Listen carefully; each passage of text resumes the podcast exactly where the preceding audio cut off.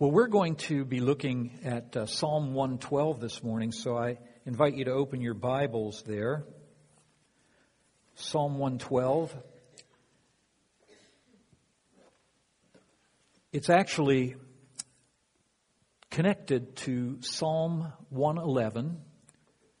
And so when we begin reading in a moment, we're going to start with Psalm 11, verse 10 and then enter into Psalm 112. Hope you brought your Bible with you. If you can open it or turn it on or whatever it is that you do these days. And uh, before we go any further, please join me in a word of prayer. Our Heavenly Father, we come before you in the name of our precious Lord and Savior, Jesus Christ, who many years ago entered Jerusalem riding on a colt and was honored with shouts of Hosanna. Lord, we worship and honor you this morning with our praise, considering what you went through that week in particular when you died such an agonizing death, but then rose from the grave three days later these acts of yours comprise the gospel, the gospel which is precious to us because it is, it's the message through which we have believed and received eternal life, trusting in you, Jesus, in your death and resurrection, for the very salvation of our souls, the forgiveness of our sins. We thank you, Father, for loving us enough to send your one and only Son. We thank you, Jesus, for loving us enough to die for us. And we thank you, precious Holy Spirit, our comforter, who has taken the work of Christ and applied it to our hearts here in the 21st century. All praise to you, Father, Son, and Spirit. And we ask once again that you would open the eyes of our hearts to grasp the truth of your word, that it may Help us in our walk with you so that we can glorify you in the lives that you've given us to live. In Jesus' name, amen. So I'm beginning with Psalm 111 at verse 10, reading into Psalm 112. The fear of the Lord is the beginning of wisdom. All those who practice it have a good understanding. His praise endures forever. Praise the Lord. Blessed is the man who fears the Lord, who greatly delights in his commandments. His offspring will be mighty in the land. The generation of the upright will be blessed. Wealth and riches are in his house, and his righteousness endures forever. Light dawns in the darkness for the upright. He is gracious, merciful, and righteous. It is well with the man who deals generously and lends, who conducts his affairs with justice. For the righteous will never be moved. He will be remembered forever. He's not afraid of bad news. His heart is firm, trusting in the Lord. His heart is steady. He will not be afraid until he looks in triumph on his adversaries. He is distributed freely. He is given to the poor. His righteousness endures forever. His horn is exalted in honor. The wicked man sees it and is angry. He gnashes his teeth and melts away. The desire of the wicked will perish. This psalm is a wisdom psalm. That's usually how it's designated. And that means it's for our instruction. It's to tell us how to live. It's a wisdom psalm. It's a wisdom poem about the ideal man. It's actually the counterpart to Proverbs 31, which is the wisdom poem of the ideal woman. It's similar also in that it is an alphabet poem or an acrostic. Both Psalm 111 and Psalm 112 are alphabet psalms. That means they start with a word that begins with the first letter of the Hebrew alphabet, and then each succeeding line begins with the next letter in the Hebrew alphabet, just like Proverbs 31. So it's constructed that way for a purpose. Of course, you know, we read English, so we might miss that. But the point there is that it has been carefully constructed. And like I said, it's a poem about the ideal man. Now I can read Proverbs 31 with great benefit. And so ladies, this is for you too. It's not just for men, but it has a special focus on men. It's carefully composed and it starts with A, ends with Z, relatively speaking, giving us the entire picture of what is to comprise the ideal man. This is what I want to be when I grow up. You say, well, you better get started. You haven't got much time. Look again, if you will, at the last verse of, or, yeah, the, the first line of the last verse of Psalm 111. I think they're, oh, yeah, they're going to put it up there. Great, good. And, and the last verse of Psalm 111 and the first verse of Psalm 112, you can see how they hang together. The fear of the Lord is the beginning of wisdom. And then Psalm 112, verse 1 Blessed is the man who fears the Lord. Now, they're hooked together, as I said. There are other considerations as to why they should be read together, but we don't have to get into that. Uh, but in order to benefit from Psalm 112, these two verses, the last one of Psalm 111 and the first verse of chapter uh, uh of Psalm 112, they, they, they highlight three kind of large categories or themes that we need to look into a little bit more carefully so we can benefit from Psalm 112. Those three big themes you might see, I put them in bold, I think I did. Uh, they're wisdom, the fear of the Lord, and that word blessed. Wisdom, the fear of the Lord, and blessed. So this sermon has got two parts. In the first part, it's going to be a little topical. We're going to talk about those three big themes wisdom, the fear of the Lord, and blessed.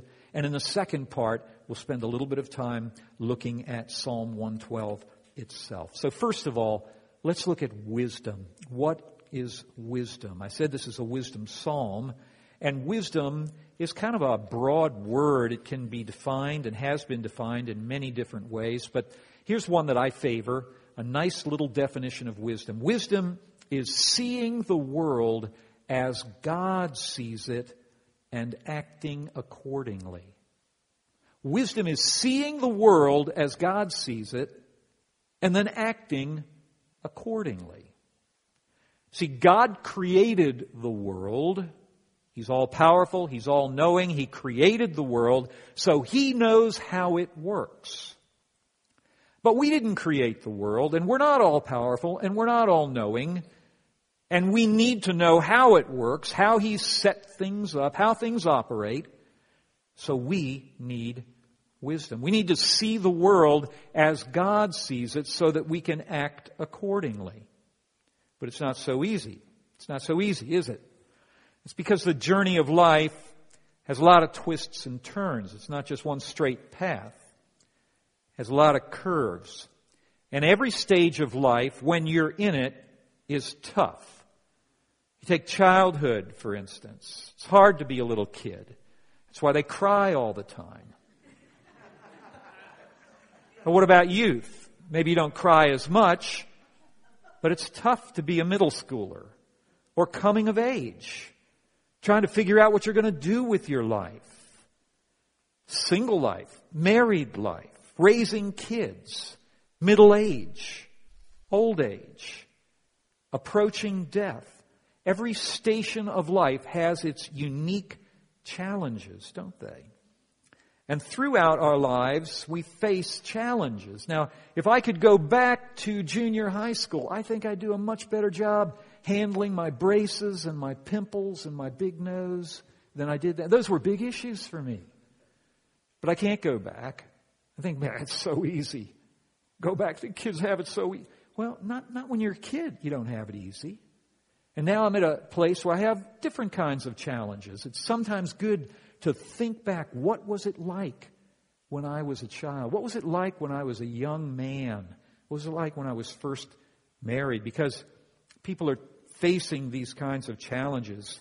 And some of them are very big, like career decisions or whom shall I marry? Or probably a better question is, who can I find that would possibly marry me? Um, and all those things require wisdom. I, I, remember at that time I felt like marriage was somehow in my life. It was. It, I felt like it was about to happen, but I had no idea. I was. I just pray every day, Lord, give me wisdom. Help me to turn not to the right hand nor to the left. Just help me to have wisdom. I prayed that continually. And then one day I opened up my eyes and there was Clara.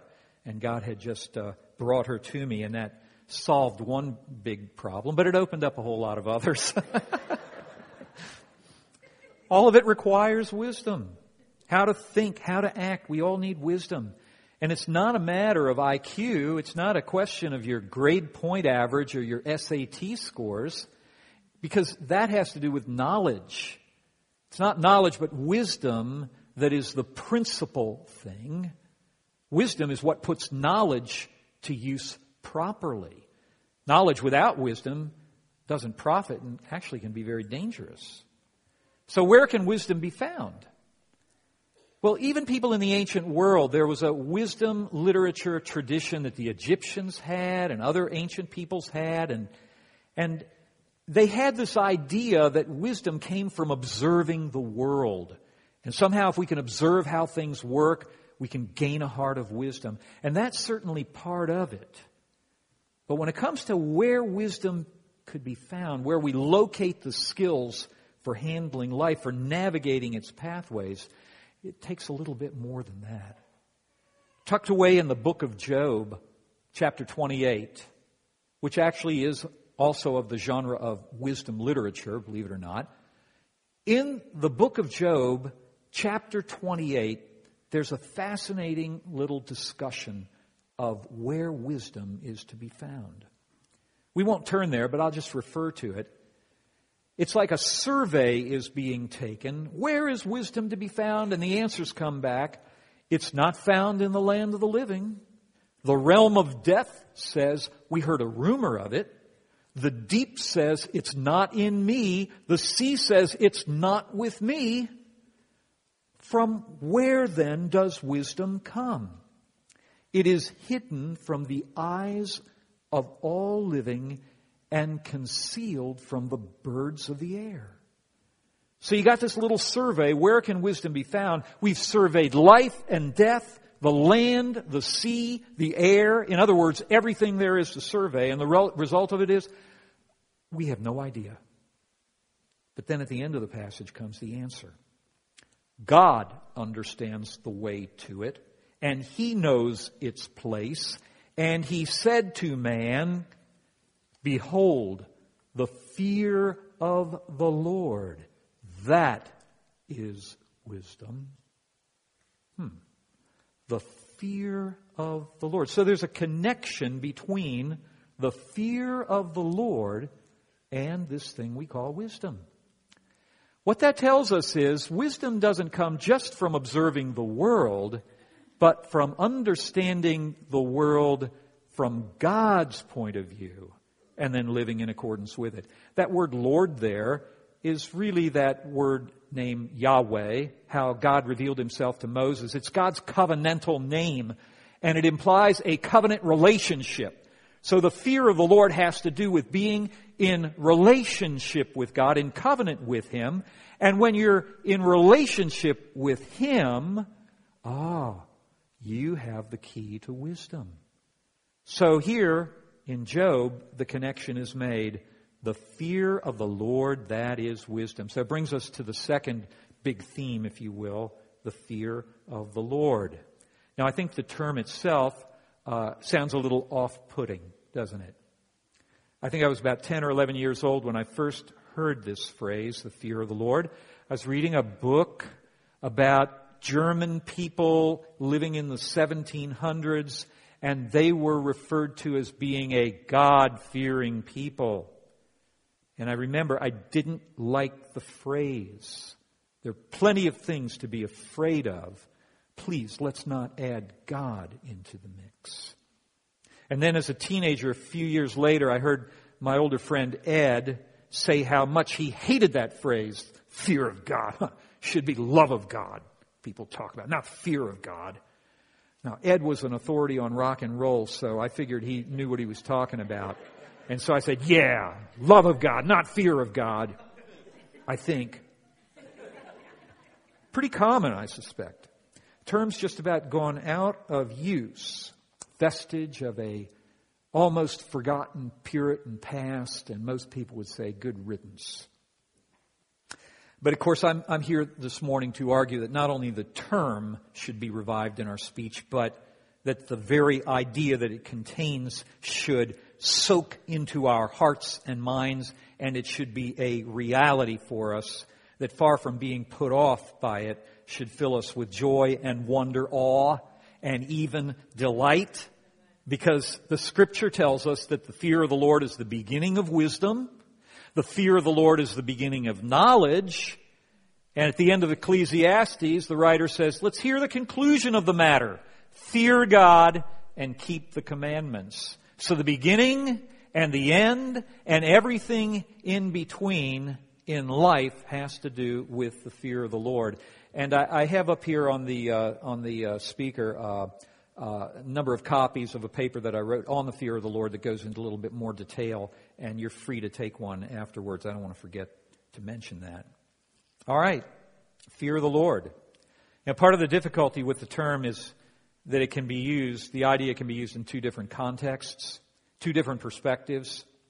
First of all, it can refer to the terror that unrepentant and unpardoned sinners have when facing the living God, realizing that they deserve his wrath.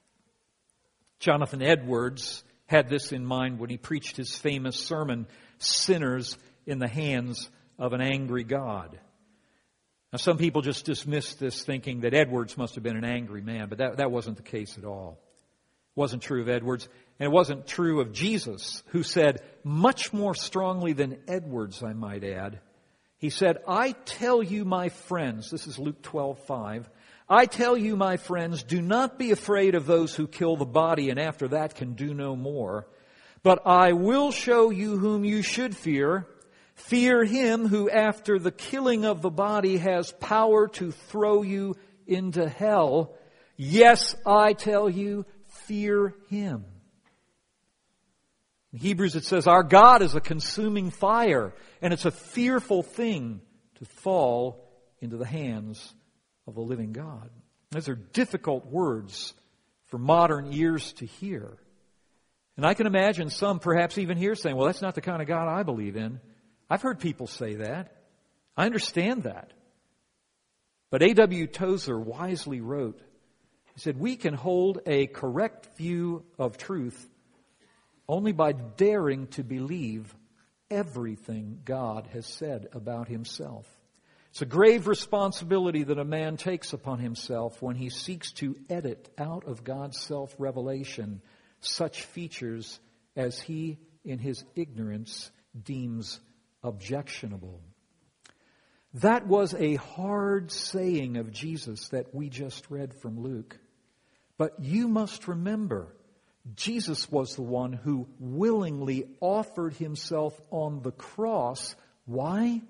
For the express purpose of saving sinners like you and me from the justified wrath of God.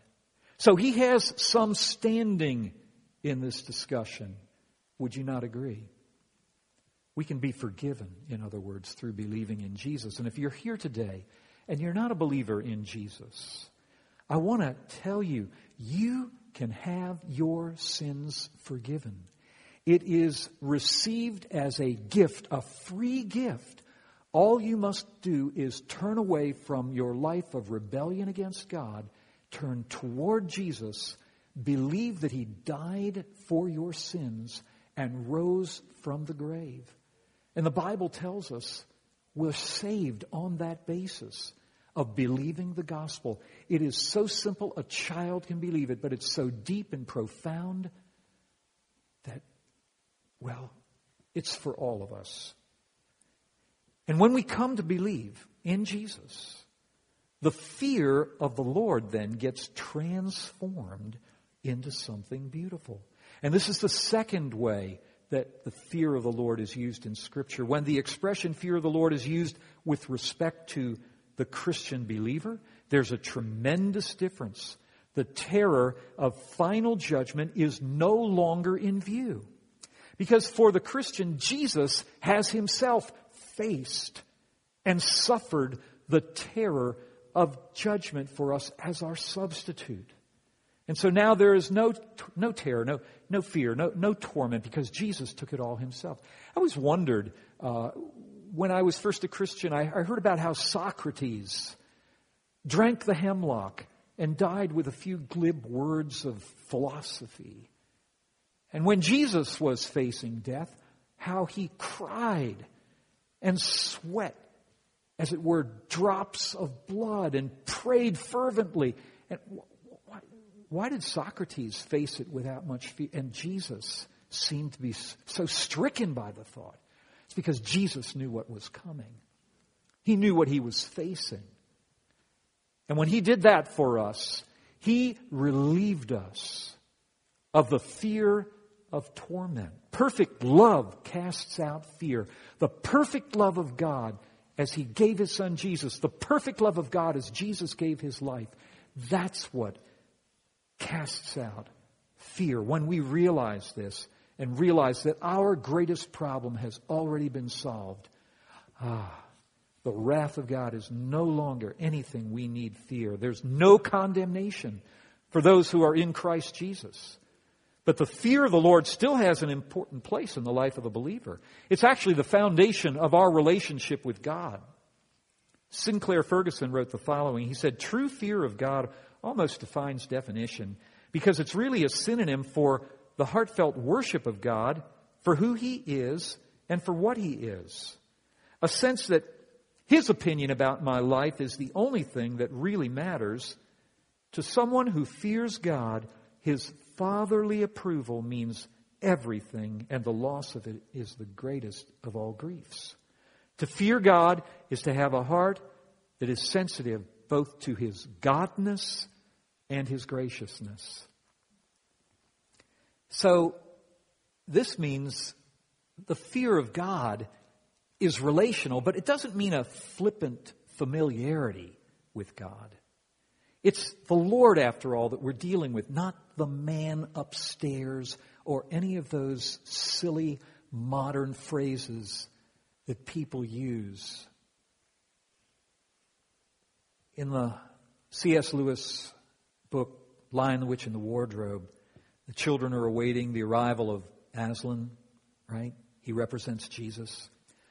But when Susan learns that Aslan was a lion, she said, Oh, I thought he was a man. Is he quite safe? Mr. Beaver answered her, Safe? Who said anything about safe? Of course he's not safe. But he's good. He's the king, I tell you. He's not safe, but he's good. There's a big difference. All right, we've talked about wisdom, talked about the fear of the Lord. They are connected. What about this other phrase, this other word, blessed? Blessed. Blessed. It's the first word of our psalm. Blessed is the man. It's an important word. It's a word we see often in Scripture, often in the Psalms. What does it mean? It's often translated happiness, and that gets at it sort of. Happiness is the universal human pursuit. It's what we're all after. It's why you do the things you do and don't do the things that you don't do is because you hope it's somehow going to land you in happiness. It's what we're all after. Even if we're seeking something else, we're always seeking that something else with happiness as our ultimate goal. But blessed means more than happiness, more than the momentariness of happiness. It means to be blissfully happy over the long haul. It's a state of well-being, a sense of satisfaction, of contentment. It's actually being in a state of grace that you never fall out of.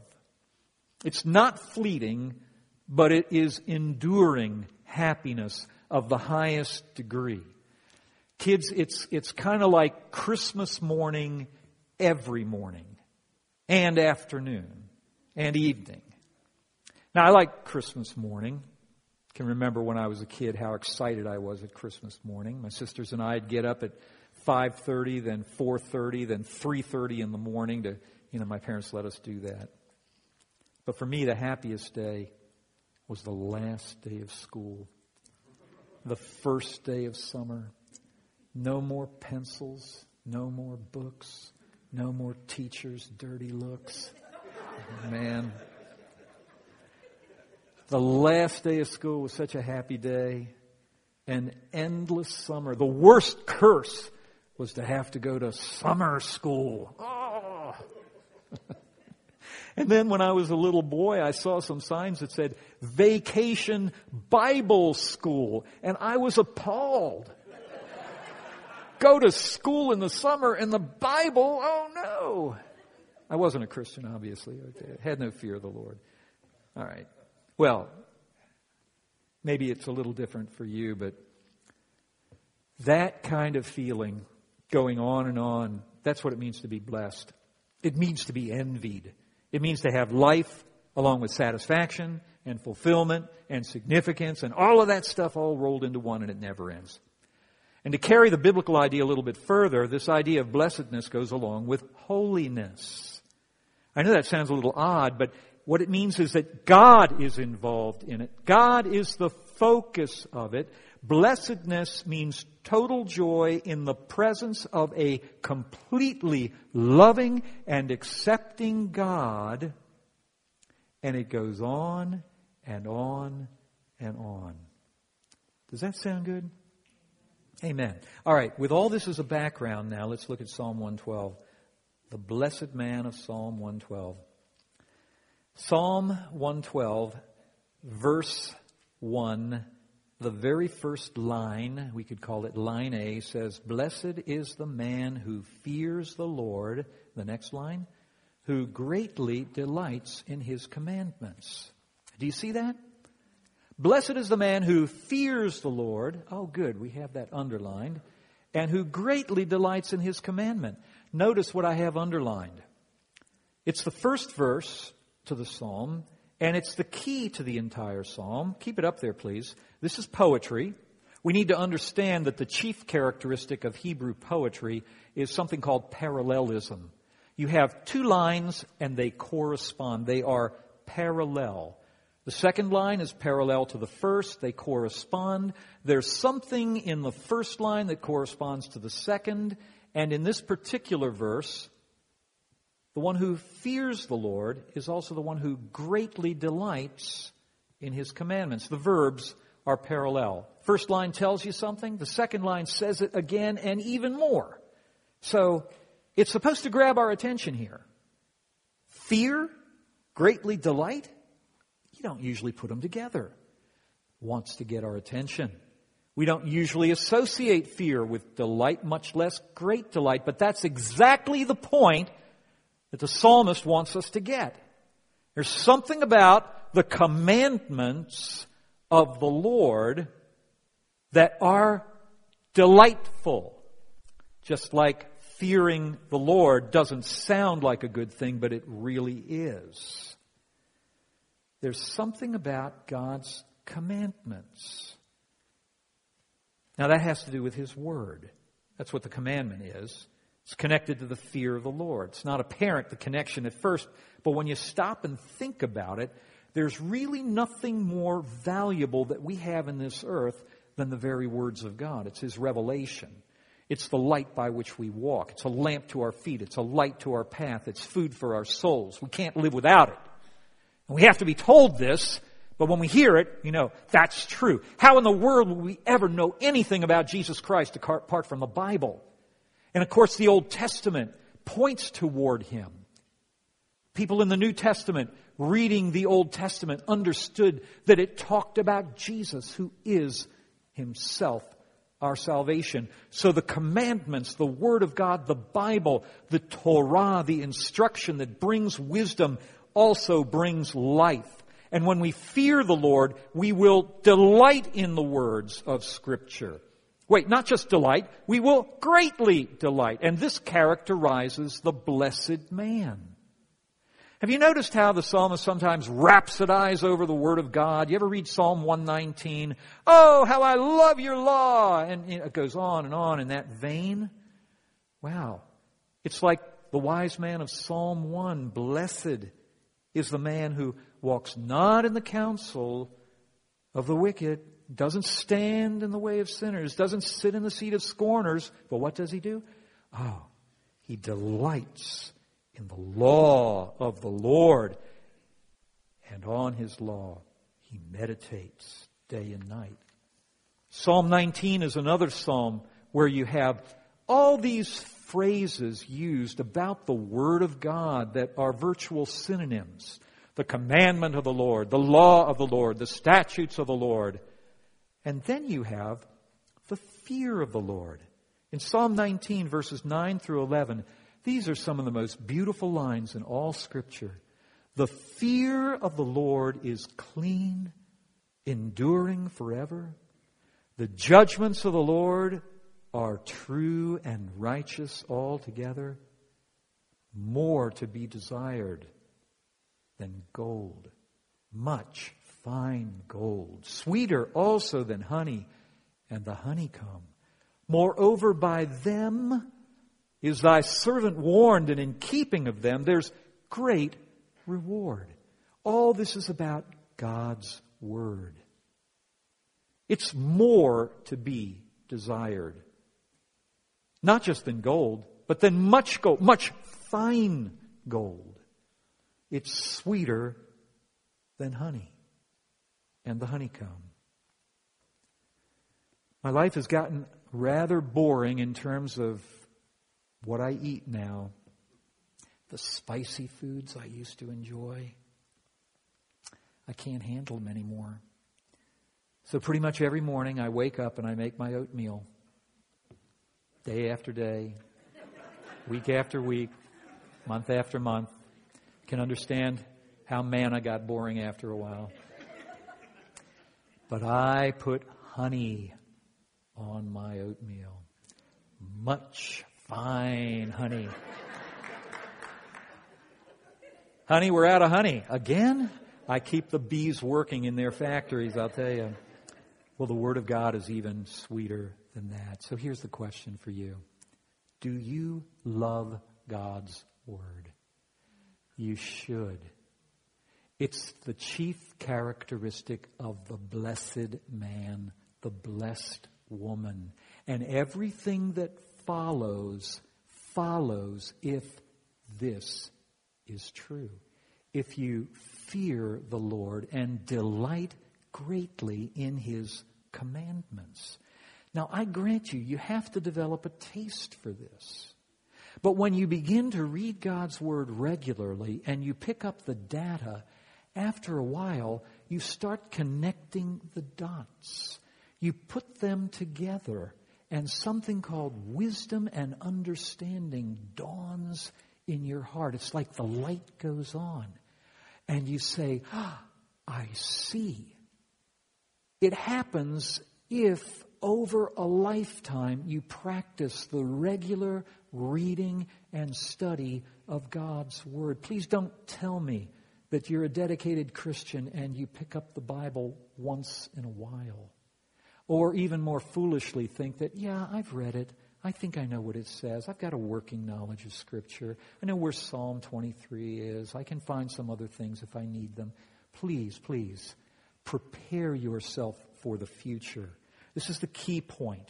If this is operative in your life, if you truly love God's Word, the rest that is in this psalm will inevitably follow. It will be yours. Not immediately, perhaps, but eventually. And when you come to the end of your life, you will see how blessed you are. Is it inconvenient to do this? Is your life very busy? Well, listen to what C.S. Lewis said. He said, The only people who achieve much are those who want knowledge so badly that they seek it while the conditions are still unfavorable. Favorable conditions never come. You hear what I'm saying? If you have to eliminate something else, eliminate something else. Make sure that you read and study God's Word. If you do, you will be the blessed man, and you will see now some of the things that follow. First of all, blessed family. We talk about how important family is. This is where it starts. Look at verse 2. His offspring, his descendants, his children, will be mighty in the land. The generation of the upright will be blessed. Do you love your children? I know you do. But if you fear the Lord and greatly delight in his commandments, they will benefit. They will be mighty in the land. They will make a difference. They will be significant. They will contribute to church and society. That's what the promise is here. And they themselves will be blessed. You know, the overwhelming number of people who become Christians, they were evangelized in their families. The overwhelming number of people who become Christians are those who had fathers and mothers who were genuine believers, who feared God and loved His Word. So if you want a blessed family, fear the Lord, greatly delight in His commandments. Secondly, another blessing, blessed wealth. Wealth and riches are in His house. Verse 3. It's not a promise of luxury. The culture in which this was written was an agrarian culture. They were subsistence farmers. To be wealthy meant you had a good harvest. It meant you had enough food for your household and some left over to give to others. And so by that standard, everybody here would be considered wealthy. The blessed wealthiness is matched by generosity. This guy is not a miser. He's a giver. He deals generously and lends. Verse 5. He distributes freely. He gives to the poor. Verse 9. He's gracious, merciful, and righteous. So we have blessed family, we have blessed wealth. Again, if you got blessed wealth, you might not have that much, but then things don't fall apart so easily either. I've noticed that. It's not a question of comparison. We're always comparing ourselves with others. Don't do that. We're wealthy. We have enough for ourselves to give to somebody else. We're wealthy. Thank God for it. And see if your wealth doesn't increase because He knows He can trust you to be a conduit through which He can still give more to others. But the third blessing I'd like to park on for just a moment here is blessed stability. Look again at verses 4, 6, 7, and 8. Light dawns in the darkness for the upright. 4a, verse 6a. For the righteous will never be moved. He's not afraid of bad news. His heart is firm, trusting the Lord. His heart is steady. He will not be afraid until he looks in triumph on his enemies. I've highlighted certain words here in this psalm of the ideal man, in this life of the ideal man. There is darkness. There is bad news. There are things to be afraid of. And there are adversaries. This is not Disneyland. This is real life. We're not in heaven. Bad news and bad things happen. But for this man, it's not just darkness. Light arises in the darkness. Weeping may last for the night, but joy cometh in the morning. And for him, he's not afraid of bad news. This is originally why I was drawn to this psalm many years ago. The, the threat of bad news happening would rock me. And, and I read this psalm, I meditated on this psalm because I realized I needed more stability in my life. I was just so easily shaken and knocked off balance when something bad would happen. And then I'd be waiting for the other shoe to fall. You know what I mean? It's not how God wants us to live. For this man, his heart is firm. His heart is steady. His heart is fixed. His heart is established. And why is it? Well, it's because of one little phrase found at the end of verse 7 that says it all. His heart is firm. He is trusting in the Lord. That little phrase says so much. The covenant keeping God, the one whose promises never fail, that's who he's trusting in. Trust in the Lord is another way of saying fear the Lord. The fundamental question for all of us at every point along the way is are you trusting God? Sometimes we say it in different ways. I was visiting someone in the hospital earlier this week, and I, I like to ask it this way the question is it well with your soul? And you know what? Almost always, if I'm talking to a Christian, a little smile comes to their face. Yeah, you know, if I'm focusing on why I'm in the hospital here, no, it's not well. But when you talk about my soul, yeah, yeah. What, what, why do I do that? Because I want to draw their attention back to what is ultimately important. It's trusting in God. If you are, then your life will not be characterized by fear. It doesn't mean that there won't be times when you stumble or get afraid. It happens to me. It happens to us all. The righteous man falls seven times, but he rises again. So you take a piece of Scripture, and I've said this to this church before, I know. I think you all need this. We need to hear it again and again. Find that little portion of Scripture that has spoken to your heart before. Perhaps it's Psalm 23. Perhaps it's Psalm 46. Perhaps it's a word of Jesus from the Gospels. Find that place. Perhaps it's something from Romans 8. I don't know. But you go there, you pray that, you meditate. Why? Because that is a lens or a channel through which we make connection with God. The words inspired by Him. The Holy Spirit is living in the words of Scripture. It resonates with our own spirit, and we find kind of a, a lifeline for our soul. Trust in the Lord, my friends. You will all be going through various trials that will test you to the very depth of your being. Even as you get older, the challenges only get greater. We need Him. Every moment we need Him. And finally, blessed memory. Reading through this psalm, the memory of the just is blessed. Blessed memory. I don't mean that he won't misplace his car keys. That's not what I'm talking about when I say blessed memory. It's not that you won't walk into a room and then forget, now why did I come in here? Some of you know what I'm talking about. the rest of you, one day you will. No, we're talking about how this person will be remembered. Not his memory, but how he will be remembered. How she will be remembered. Verse 6b, he will be remembered forever, and it will be a pleasant memory. Verse 3 and verse 9 says the same thing. His righteousness endures forever. His horn is exalted in honor. That means his strength is exalted. But they will be remembered. When a president leaves office, there's usually talk of his legacy. What mark has he made? What will he leave behind? Well, what about you? What will you be leaving behind? What kind of mark will you leave? How will you be remembered?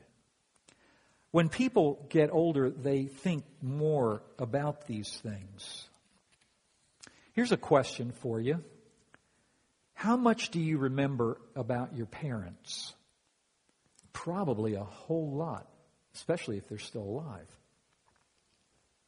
But what about your grandparents? How much do you remember about your grandparents? Maybe a fair bit. What about your great grandparents?